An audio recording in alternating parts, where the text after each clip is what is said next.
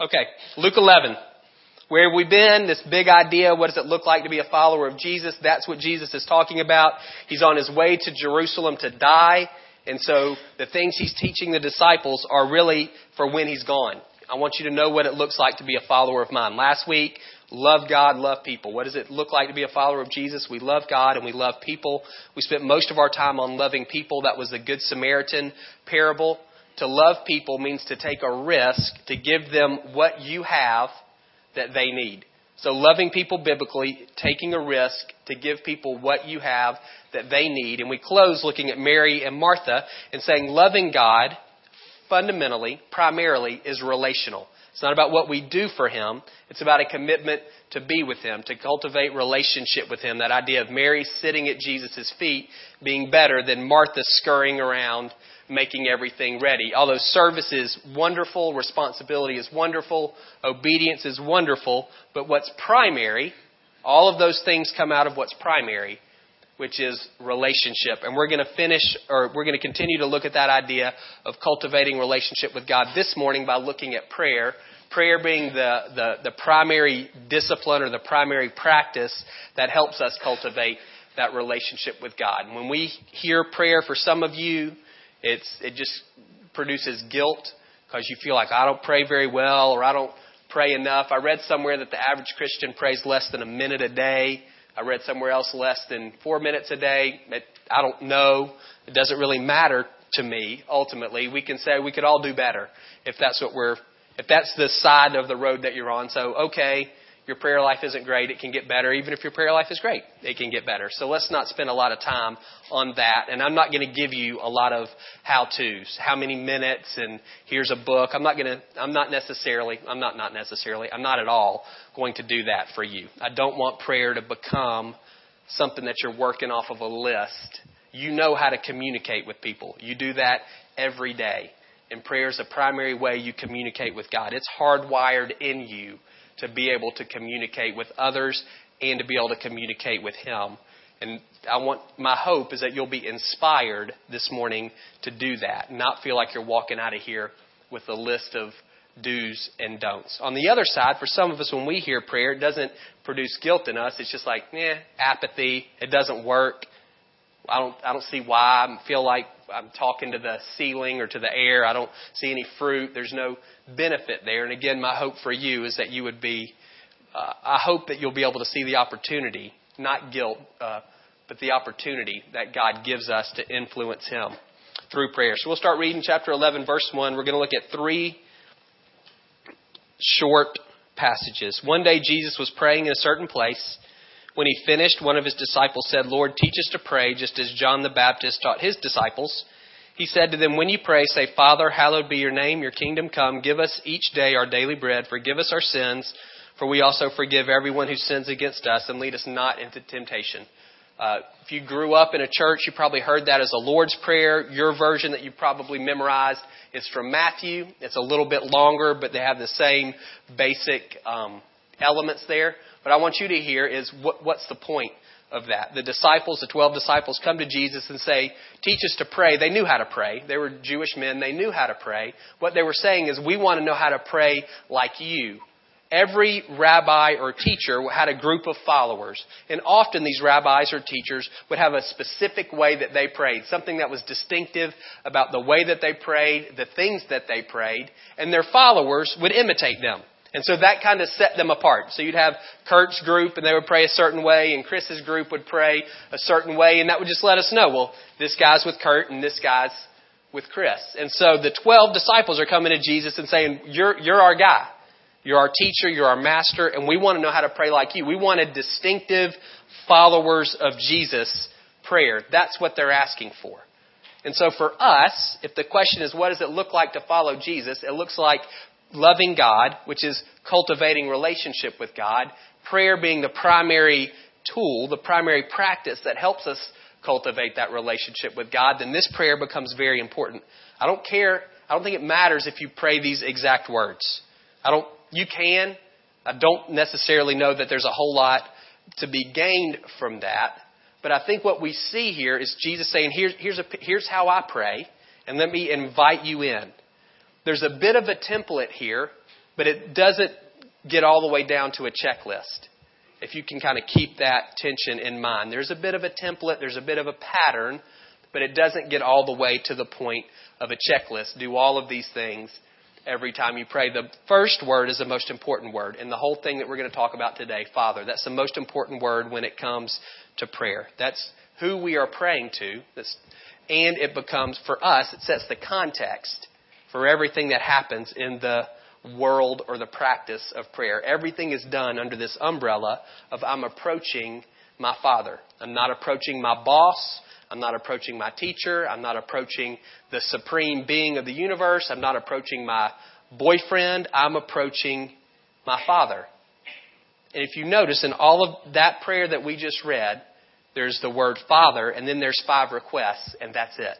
The heart of prayer, it's not informing God about things He doesn't already know. It's inviting God to get involved in your life, in your world. That's why every month, if it's your birthday, we ask you to stand up and say, This is what I want God to do in my life.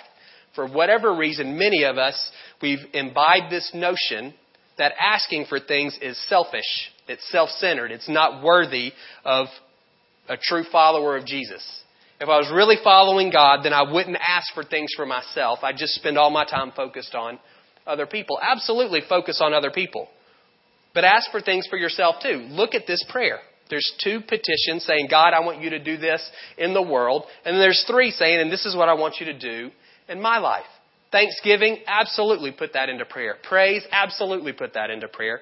But don't lose that the heart is asking God to get involved. And you're asking Him as a child to a father. Childlike, not childish. We don't manipulate. We don't leverage. We don't whine. We don't throw tantrums. What we do is recognize our need and dependence. So when we're inviting him to get involved, what we're saying is, we need you. That's humility. We've talked about that before. Every time I'm asking God to get involved in my life and in my world, what I'm acknowledging, what I'm saying is, I can't do this on my own. I need you. I'm dependent upon you. And that's the posture of a follower of Jesus. Primarily, I'm a son or I'm a daughter, and I'm approaching God as my father in prayer. And then what do we pray? So the person we pray to is our Father. It doesn't like if you say Lord or you say God, is that those things don't get thrown into the trash pile. God doesn't not hear a prayer because you have the wrong, whatever that would be, appellation at the front. But your heart, I want you to say, is I'm approaching Him as my Father. I think that's important for us as we get into the rest of this stuff with prayer. So what do we pray? Hallowed be your name, your kingdom come. We don't use that word hallowed. What does that mean? Uh, maybe be famous, um, expand your reputation, glorify your name. We want more people to know who you are. That's what that hallowed be your name. We want your name lifted up and we want everybody to know who you really are. And we're asking you to do that, God. We're saying, my prayer is, God, that you would hallow your name. My prayer is that, God, you would make your name known. My prayer is that, God, you would make yourself famous. And that you would extend your rule and reign. That's what the kingdom of God is. It's His rule or reign. I pray, God, that you would extend your rule and reign in our world. That more of our world, more of my world, would come under your influence and control. So the first two petitions here in this model prayer for followers of Jesus is God, keep doing what you're doing. Keep getting your name out there. Keep making a name for yourself. Keep expanding, extending your reputation and your rule, both your character and your activity. We want those things growing in our community. Recognizing neither one of those prayers is fully answered until Jesus returns. When Jesus returns, then every knee will bow and every tongue confess, but not until then. When Jesus returns, then sin and Satan and death will be ultimately defeated and his kingdom will reign and rule on the earth. But not until then. There's incremental progress to be made. God's name can be known at a greater degree next week and next month and next year than it is today. His kingdom can expand, can extend into other areas of our community next week and next month and next year. But we realize those things won't fully be accomplished until Jesus returns. And we also recognize that the primary way those prayers are answered is through us.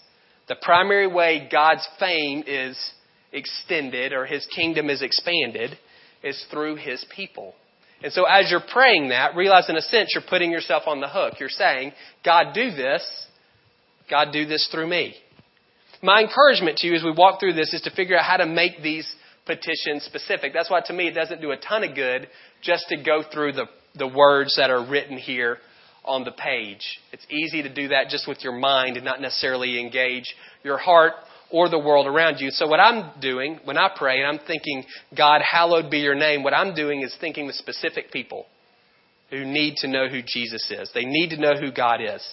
They have a wrong conception or they have no conception. And so I'm thinking specifically, God, I'm praying in blank's life. Be famous. Make yourself known. Make a name for yourself in their life. Show yourself to them. Reveal yourself to them. When I'm thinking about God's kingdom coming, that's not generic for me.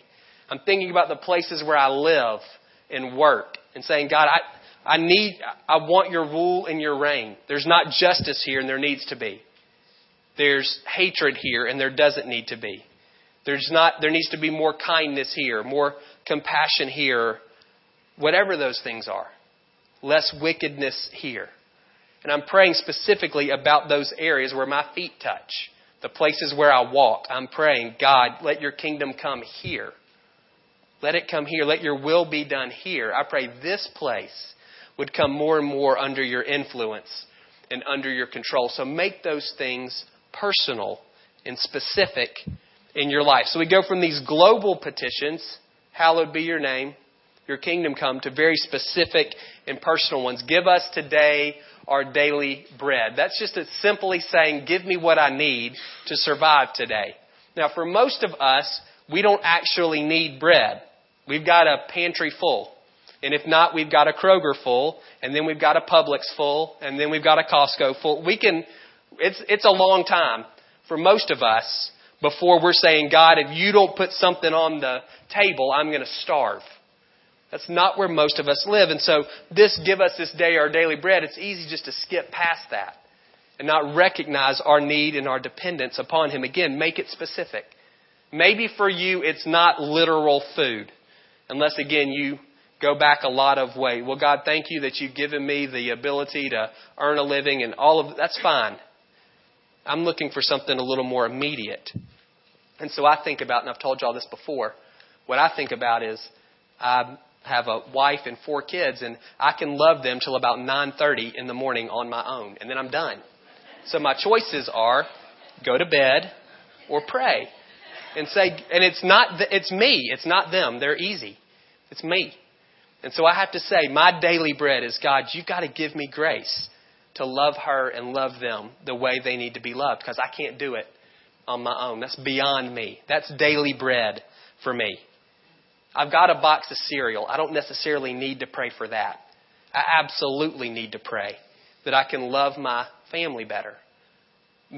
Here, I'm, there's a thousand things that I could do every day. God, you've got to show me what's the most important thing today. Otherwise, I'm going to waste it. I'm going to spin my wheels. I'm going to go after what's screaming at me, what's urgent, not what's important. So you've got to, I need that. Daily bread for me is direction. I want to be led today. I want to know where the ship is going and what, what does faithfulness look like for me. So when it comes to my job, I need, there's daily bread for me. I can expand, expand that out a circle or two and think about people who I love and I know the areas where maybe they need daily bread and I can pray for those things. Again, very rarely am I praying for literal food. But there are plenty of time, but there are other things that are very necessary for life that I do pray for. My encouragement to you is again, don't skip over that too lightly. Really look at your own life and say, what do I need today from the Lord? And express your dependence upon Him. God, I'm, I need you in this area of my life. So give me what I need in that area. Then we get to forgive us our sins as we also forgive those who sin against us. So this is relational maintenance. It's ongoing. I'm already God's son. You're already his daughter. He's adopted you into his family. So this is not about whether you get kicked out of the house or not. This is just a recognition that we all screw up. We all mess up. We all sin. And over time, if we don't deal with those mess ups and sins, they begin to uh, undermine our relationship with God. Every one of you grew up in a house and you did that. You disobeyed your parents, you broke the rules, you did you disappointed them in some way and you had to clean it up. They weren't kicking you out of the house, they weren't ostracizing you from the family, they weren't telling you to change your name, but just part of being in relationship is acknowledging the drops and saying, I dropped it here. I blew it in this place. Forgive me for that. So that's really what's going on here. What's interesting and what we need to note is our capacity to receive forgiveness from God is directly tied to our willingness to forgive other people. He says it this way in Matthew 6, Jesus does, even more explicitly. If you forgive men and women when they sin against you, your heavenly Father will also forgive you. But if you don't forgive men and women their sins, your Father will not forgive you of your sins. That's as clear as He can make it. Our ability to receive, our capacity to receive forgiveness from the Father is directly tied to our willingness to extend forgiveness to others. Is that some kind of works based righteousness? Is that some kind of deal that God is making for us that doesn't sound very gracious? But ultimately, we have to make a choice. There's two um, ways of dealing with people. There's, there's two economies relationally. You can either live in an economy of justice or an economy of grace, and you have to make a choice. You can't straddle the fence. An economy of justice says, I'm going to treat people based on how they treat me, or I'm going to treat people based on what they deserve. That's what I'm going to do. And so if Brandon, if he's being a great friend to me this week, then I treat him accordingly. If I feel like he's let me down in some ways, then I treat him accordingly. I treat him based on his behavior. That's justice. Grace says I treat him based on how God treats me. And so his behavior towards me becomes much less significant in terms of how I respond to him. I'm responding to him based on how God responds to me. That's an economy of grace. And you have to decide which one do you want to live in. I can't say, God, I want you to be gracious to me, but I'm going to I'm going to mete out justice to everybody else. What God says is, well, you treat others the way you want to be treated. So if I see you in an economy of justice with other people, my assumption is, well, that's how you want to be treated as well. So we can do that. You don't want that from Him. You don't want Him to treat you based on your behavior. You don't want Him to give you what your sin deserves. You want grace. And so if I'm going to say, God, I want to receive grace from you, I want to live in this economy of grace with you, then I've got to be willing to extend that grace to other people. Now, that doesn't mean that there's no justice in an economy of grace. It just means I'm not the one that decides what justice looks like or when it's dispensed. What I'm doing in an economy of grace is if you sin against me, if, let's just say that's a picture for that is debt, you're indebted to me. I cancel it and say, I'm not going to hold that against you. God, I'm leaving it up to you to, ex- to execute justice in their life. Whatever you decide that looks like, then it's your deal. It's not mine. I'm choosing to live in an economy of grace that says, I'm not treating you based on your track record, based on what you deserve. I'm treating you based on how God treated me. Last, lead us not into temptation.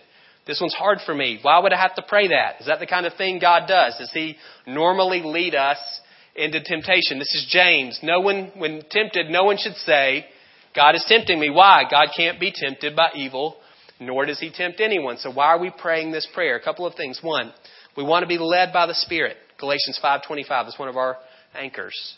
God leads us. We want to keep in step with the Spirit, walk in the Spirit, be led by the Spirit. And part of it's recognizing my own weakness. God, as you're leading me, I recognize my propensity for sin, and so keep me away from that. Don't lead me into sin as you're leading me because I know how prone I am. Another, the word for temptation in the New Testament is also the same word for test or for trial. Tests and trials can be good. Temptations not. Tests and trials can be good. That opportunity for God to see what's in us. Think about Abraham. God is the one that led him up the mountain to sacrifice Isaac. And the Bible says God tested him. He wanted to know what was in his heart. But in those very trying external circumstances, I'm not going to go through that chart. You can look at it. In, that very, in those very trying external circumstances, we're tempted.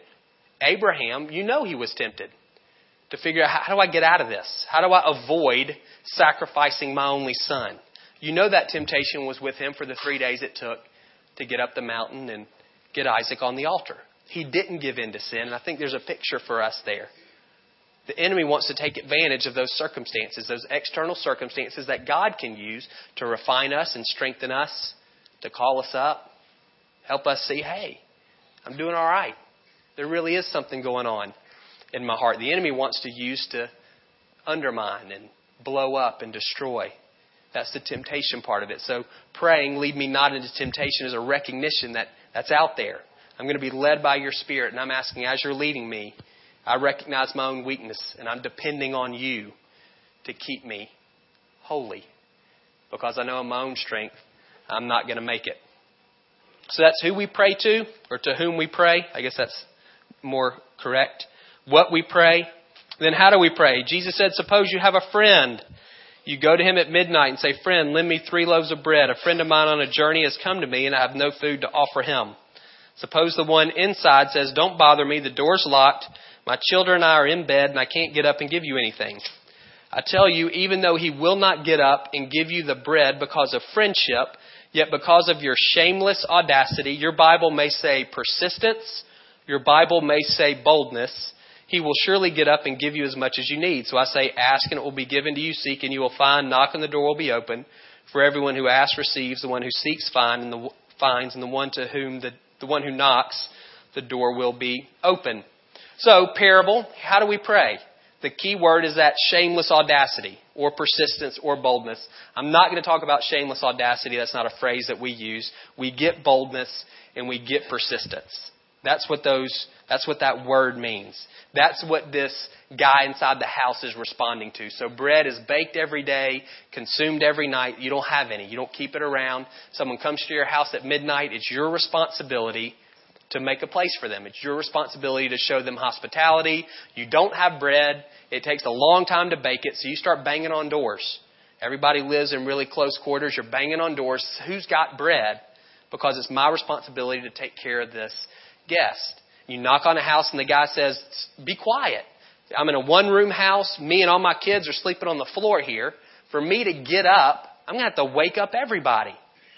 But even though I'm not going to answer because we're friends, because of this bold persistence, I'm going to give you what you want. And the idea there is that it's a how much more. So if this guy responds to his friend because of his, and he's just a regular guy, how much more will God respond to us?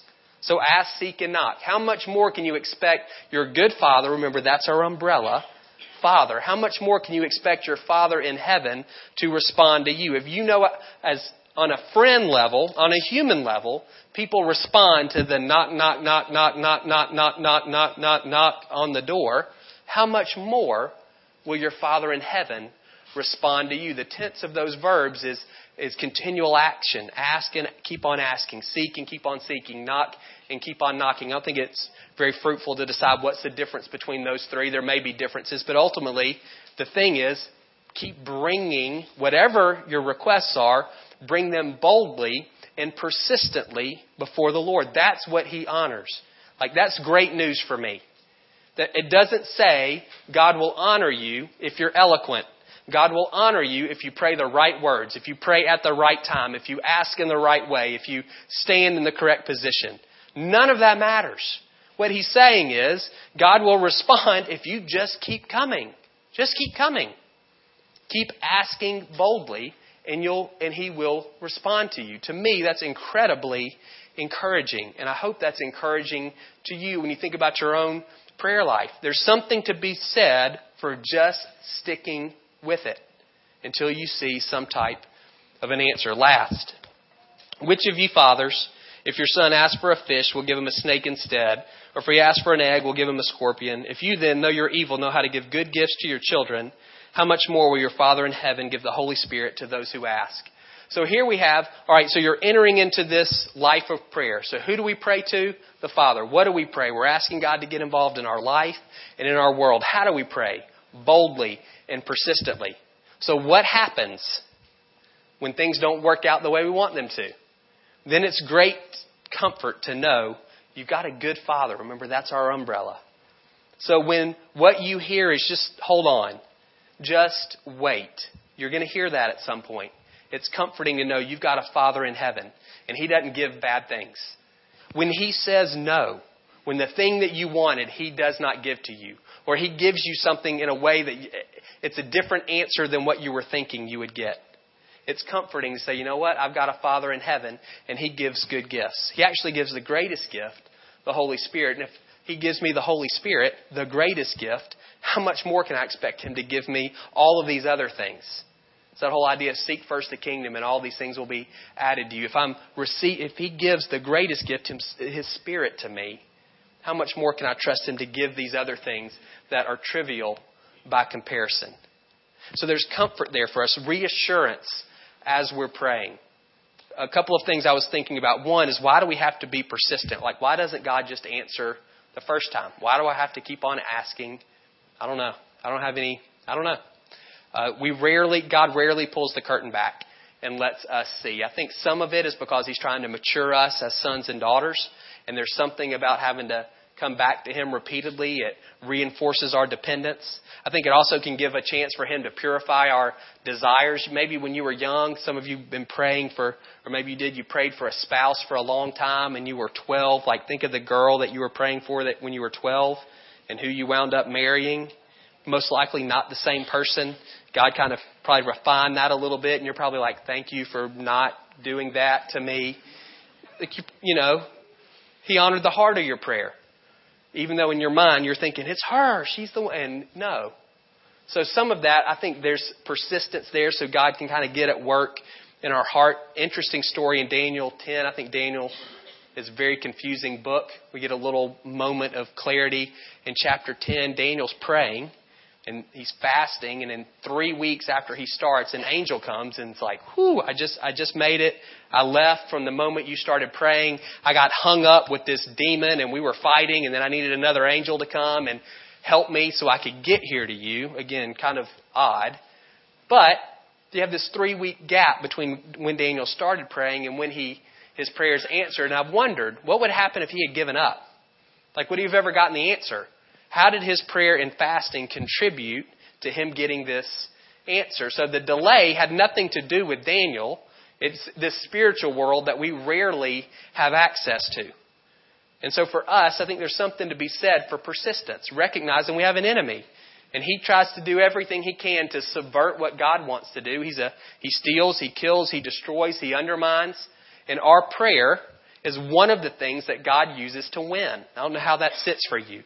It's one of the tools that God uses to advance His purposes in the earth, is our prayer. And if we give up, I don't want you to hear this as guilt, but as an opportunity, if we give up, we, we may be leaving some things on the table that God wants to do. Again, think if Daniel had given up after week one or week two. We, there's a big chunk that we would miss in terms of, you can go back and read Daniel 10 and see what we get um, because Daniel persisted in prayer. Let me close with this. This is Revelation. Again, very symbolic, confusing in a lot of ways, but there's a couple of glimpses on prayer in Revelation. This is Revelation 5 8. So, scene, throne room in heaven, a scroll with seven seals that no one can open, that everyone knows is really significant. It's got the end of history is written on these scrolls, and John is going, Who can open it? We've got to see what's in there. Nobody can. Then Jesus comes on the scene and he takes the scroll He's worthy to open it. And we see, and when Jesus had taken it, that's the scroll, the four living creatures and the 24 elders fell down before the Lamb, that's Jesus. Each one had a harp, and they were holding golden bowls full of incense, which are the prayers of God's people. What that tells me is prayer, our prayers are precious. They're being collected in heaven. I don't know what it looks like for a bowl to be full. Like I, I don't know how many equals full, but there's this picture here that everything that's prayed is being it's being collected. It's not nothing is getting deleted, nothing is getting misplaced, nothing is finding its way into the waste basket. So I want you to take courage. If you feel like, man, my prayers are just bouncing off the ceiling, you think about Revelation 5 8. They're not. They're making it to heaven, if you want to see it that way. And they're being preserved in these bowls. Flip over to chapter 8, if you will. It'll be up on the screen similar. When Jesus opened the seventh seal, so he's worked through the other six, when he opens the seventh seal, There was silence in heaven for about half an hour. And when I saw that seven angels who stand before God and seven trumpets were given to them, another angel who had a golden censer came and stood at the altar.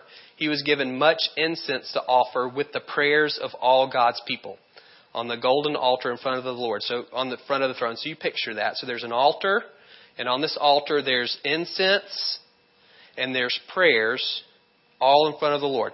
The smoke of the incense together with the prayers of the people. So there's kind of this picture. Those things are kind of wafting up to God. Went up before the Lord from the angel's hand.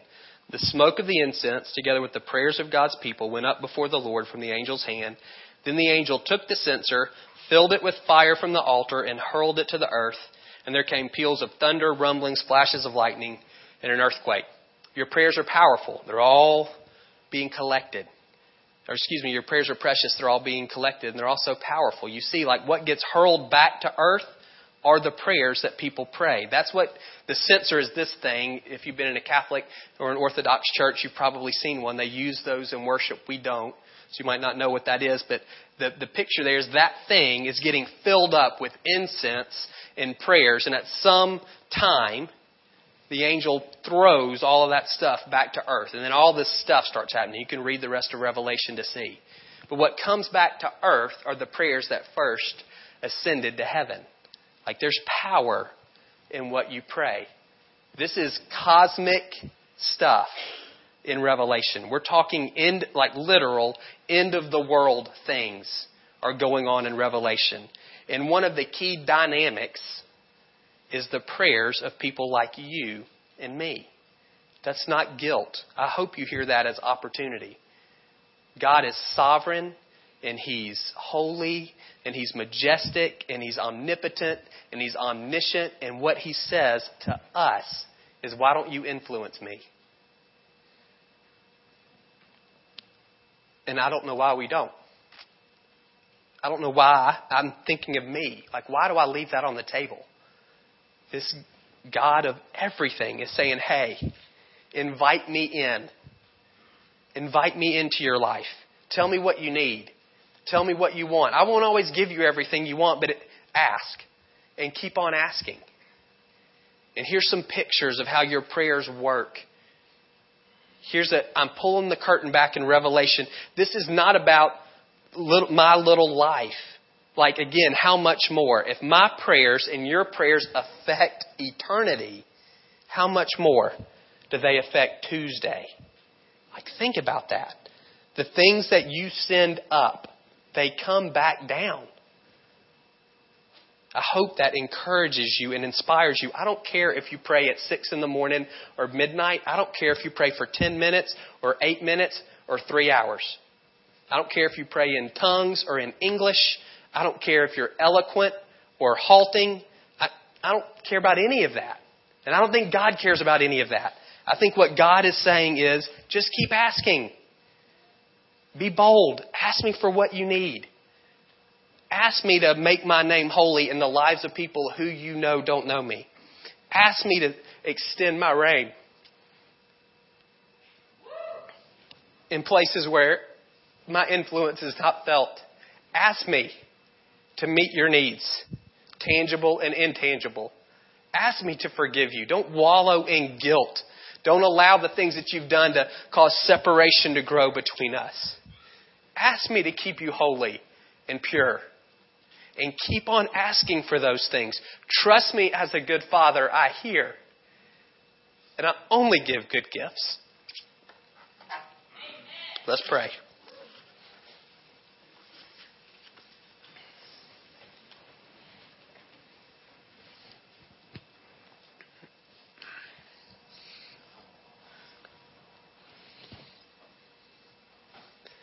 God, I want us to get it. And I know you want us to get it even more. You don't want us to feel guilty. It's a terrible way to conduct a relationship based on guilt and obligation. That's not what you're asking. You're saying, I'm here. Influence me. Ask me to get involved.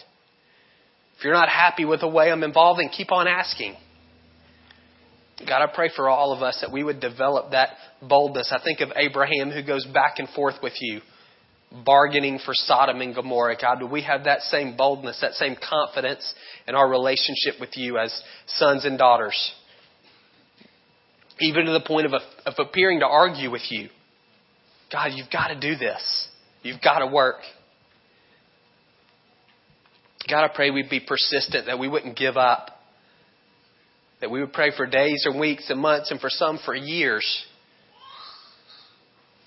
to see your name known and your kingdom come. God, I pray for us that prayer would not become rote, it would not become ritual, it would not become just kind of this dutiful obligation that we check off so we can get on with our day. God, I pray we would know what does that look like to pray continuously. I don't know what that means. I pray that we would begin to dive into that.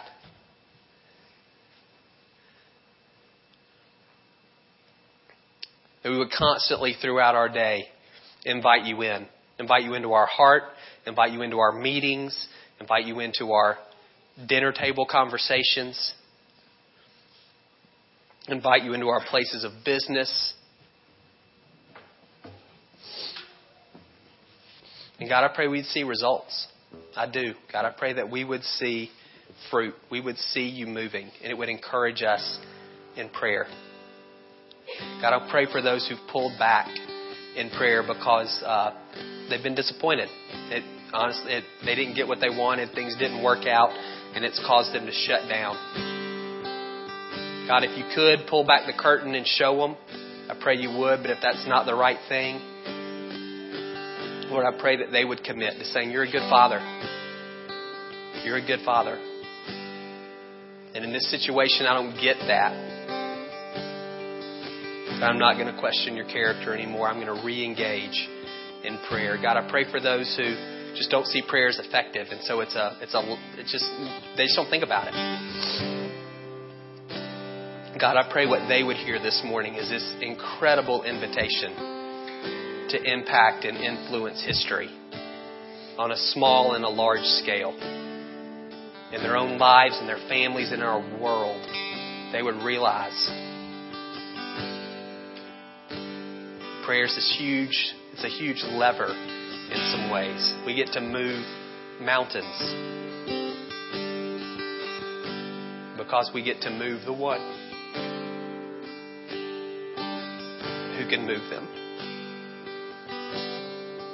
God, I want to pray particularly for any here today who are in desperate situation. And they need you to come through. It's not polite, it's not casual, it's desperate. They need something from you this morning, God. I pray that in their own heart, as they cry out to you in this during this last song, that you would move in their circumstances and that they would see you answering their prayers, that you hear them and that you respond. God, I pray moving forward that we would have children, students, and us as adults, that we'd be men and women of prayer. Whatever that means. I don't think that means three hours alone in our closet every morning, but whatever that means for us, that we would step into this opportunity. In Jesus' name, amen. We'll close with worship. We're going to have ministry teams here up in the front. We'll pray with you about anything that you have going on. But I would say, particularly, if some of the stuff that I mentioned kind of stirs in your heart, we would love the opportunity uh, to ask God to get involved. So you guys can stand and Bo will dismiss us after this song.